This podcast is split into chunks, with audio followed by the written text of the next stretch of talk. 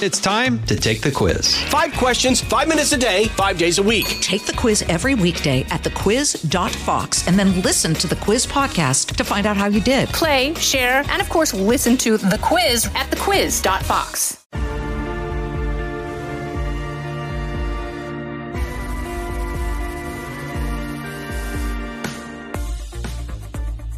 Welcome to this episode of Kennedy Saves the World. I just got back from the Daytona 500. It was my first NASCAR race, and it was so much fun. I am now spoiled because I have been to the world center of racing, and I'm never going back. So, like many people, I became very obsessed with Formula One after the Netflix series debuted, Formula One Drive to Survive. I have, as you may know from listening to this podcast, enjoyed a variety of different motorsports throughout my life.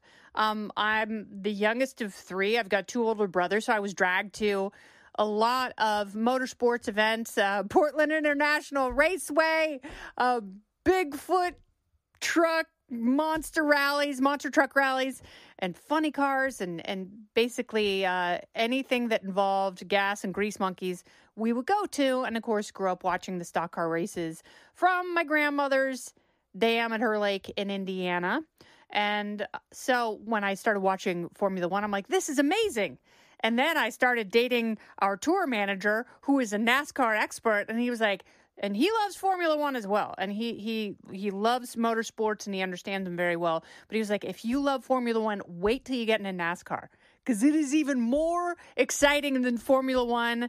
And he says that pound for pound, NASCAR is the most intense and difficult motorsport in the world. And after seeing it live, I cannot disagree. It was amazing seeing these cars. They are right next to each other going 200 miles per hour, a 2.5-mile track. I'm sure you're familiar with the Daytona 500. This is all new to me. So forgive me if I am excited and flushed with some new facts and curiosity to match it. But yes, they're side by side. Sometimes they're just, 2 by 2, Noah's Ark, they call it, going around this 2.5-mile track, and with 250,000 race fans just screaming their heads off. And this is what I will tell you about the Daytona 500. From an outsider's perspective, number one, it was very well organized. It was very easy to get into the venue. That is not always the case. Sometimes when you go to big sporting events, it's, whether it's security or parking, difficulty in parking, they make it so incredibly easy to get you exactly where you have to be. And of course, the race was postponed. It was supposed to be on Sunday. They got rained out. You can't race in the rain at Daytona. I did learn that there are other races where you can, in fact, race in the rain, because I had heard, NASCARs don't have windshield wipers. Well, they don't in Daytona. So they were not able to race on Sunday. They put it off to Monday. There was supposed to be an Xfinity race yesterday at 11 in the morning, and they postponed that until after the Daytona 500. But it was very easy to get in, and the fans were very, very cool. Everyone was accommodating each other. And I've been, as you know, to a couple of Formula One races, one of them being in Vegas, which was it was wild. But Daytona, it's different, because these are NASCAR fans. These are diehards. And you felt bad for a lot of people, because a lot of people save money the entire year, and this is their family destination. This is their vacation. That they make a whole ordeal out of it. And for the race to be postponed, there were a lot of people who could not make it on Monday. Fortunately, we were able to. Also, fortunately, a lot of other people were able to. And I got to talk to people from all over the country. I got to talk to people from California and Maine and Texas. And there were obviously a lot of people from Florida. I talked to people from Alabama and from Georgia. Went into Bass Pro Shops looking for scrunchies. Oddly enough, Bass Pro Shops, they don't sell scrunchies, but they sell a lot of other stuff. We almost bought a bass. It was very hard for me to not walk out of there with a bright pink Bass Pro Shops trucker hat, because I really wanted it, but I didn't have anywhere to put it, because I was wearing an American flag bodysuit. And that was also a popular option. And if you have lost faith that there are other patriotic people in this country, which is easy to do when you're in big cities. I mean, here in New York, there was one blowhard complaining, a woman in media, that I don't like being on Long Island anymore because people have American flags and people only have American flags when they're pro-Trump. Therefore, they are literally Hitler. So you have people who are kind of anti-America, and if you live in big cities, you get bogged down. But when you go somewhere like the Daytona 500 and you're wearing an American flag bodysuit, you know what they do? They high-five you. They celebrate you because they're celebrating this country. Everyone stands for and cheers for the anthem. They salute the flag. The Air Force Thunderbirds flying overhead. I got to meet some of them as well, and they were absolutely lovely. So it was such a good vibe. So if you have lost faith that there are people like you in this country, just go to a NASCAR race, and you will find, if they're not your people, I mean, I felt a kinship with many, many people there. There are people who love this country, and they love racing, and no, they're not a bunch of toothless hillbillies running around, humping their cousins in overalls. These are diehard sports fans who know everything about every driver, and it is far more democratic than Formula One. Don't go anywhere. More Kennedy Saves the World right after this. From the Fox News Podcasts Network. Stay on top of the latest news and information from Fox News. Listen and download the Fox News Hourly Update on your time. The trending stories you need anytime you want it. Listen and download now by going to foxnewspodcasts.com. And by that, I mean, you can't just walk up to the Formula One vehicles. You cannot just walk up to race cars, but in NASCAR, yep, they're all parked there like, oh, look, there's Denny Hamlin's car. Look, there's Bubba Wallace's car. And then the race itself was so incredibly exciting, and it goes a lot faster than you think, because you think 200 laps is going to take all day. I was like, we're going to be here for 6 years, and that's fine. You know, we had plenty of snacks and maybe Bud Light Seltzer or whatever the hell it's called. It was not, whoa, hey, I was not drinking Bud Light. Jeez, what do you take me for? No, it was fine. But needless to say, I thought it was going to take a lot longer. It was much more exciting. And then, of course, in the third stage of the race, there was that big crash that took out half the field. I also learned that their medical facilities there are unreal. They have a neurosurgeon on staff. They have emergency room doctors. They have trauma nurses. They have all of that there, God forbid, should they ever need it.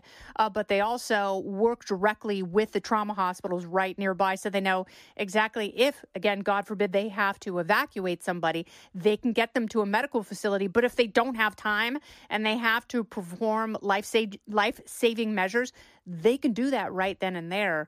And their facilities and their coordination, it was very, very seamless, but also heartening, because you knew that the racers were taken care of, because those crashes happen in an instant. And they are right on top of each other. And once someone gets bumped or hits the wall, they are racing, as they say in the Army, nut to butt. They are right next to each other. And they can sniff each other's cologne, I'm sure, if they had to. That's how close it is. And, of course, that massive crash in Stage 3 took out half the field. And at the very end, it was a race to the very, very end, which is what makes it so exciting. And people are just screaming.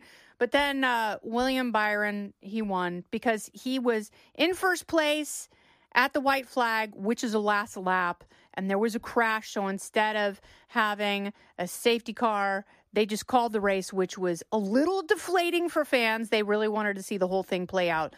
But those are the rules. And then Alex Bowman, the showman, my boyfriend, was very excited that he came in second. But it just goes to show you, in NASCAR, it really can be anyone's race. And that's what is so exciting about it. I know what you're asking. Did I get to see my sexy boyfriend, Michael Jordan? I did not. But if you go on my Instagram page and you look at my footwear, you will see that one of my shoes is taped up with bright orange tape. And that is because I wore my original 1995 Jordans, because if I saw my former boyfriend, Michael Jordan, I was going to have him sign my shoe. But I didn't see him. But I thought, I don't know if it was karma or witchcraft, but one of the soles of my 1995 Jordan came off. It came off, and I had to have someone. Tom Bryant from NASCAR was kind enough to step forward with tape that he procured from one of the garages, and he taped my shoe up. So when you see bright orange tape on my foot on Instagram, it is because my Michael Jordan shoe came apart. My Air Jordan, as they call it, just like Michael and I and our young one evening love also came apart when I won that dice game. I felt like I won the Daytona 500, getting to experience it as I did. It was dry. The track dryers were very incredible. I did not know what the process was. So they have two types of trucks going around the track. One is sucking up the water and one is blowing hot air. So sucking and blowing, just like my prom night.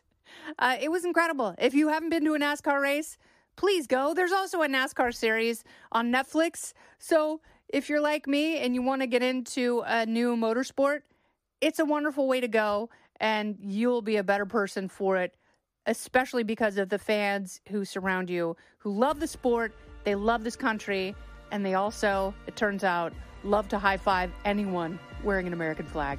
This has been Kennedy Saves the World. I'm Kennedy.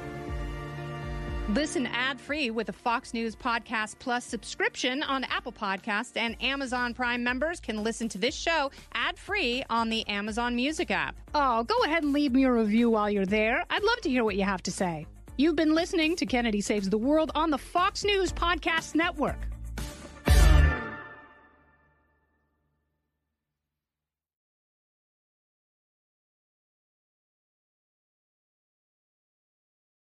I'm Guy Benson. Join me weekdays at 3 p.m. Eastern as we break down the biggest stories of the day with some of the biggest newsmakers and guests. Listen live on the Fox News app or get the free podcast at GuyBensonShow.com.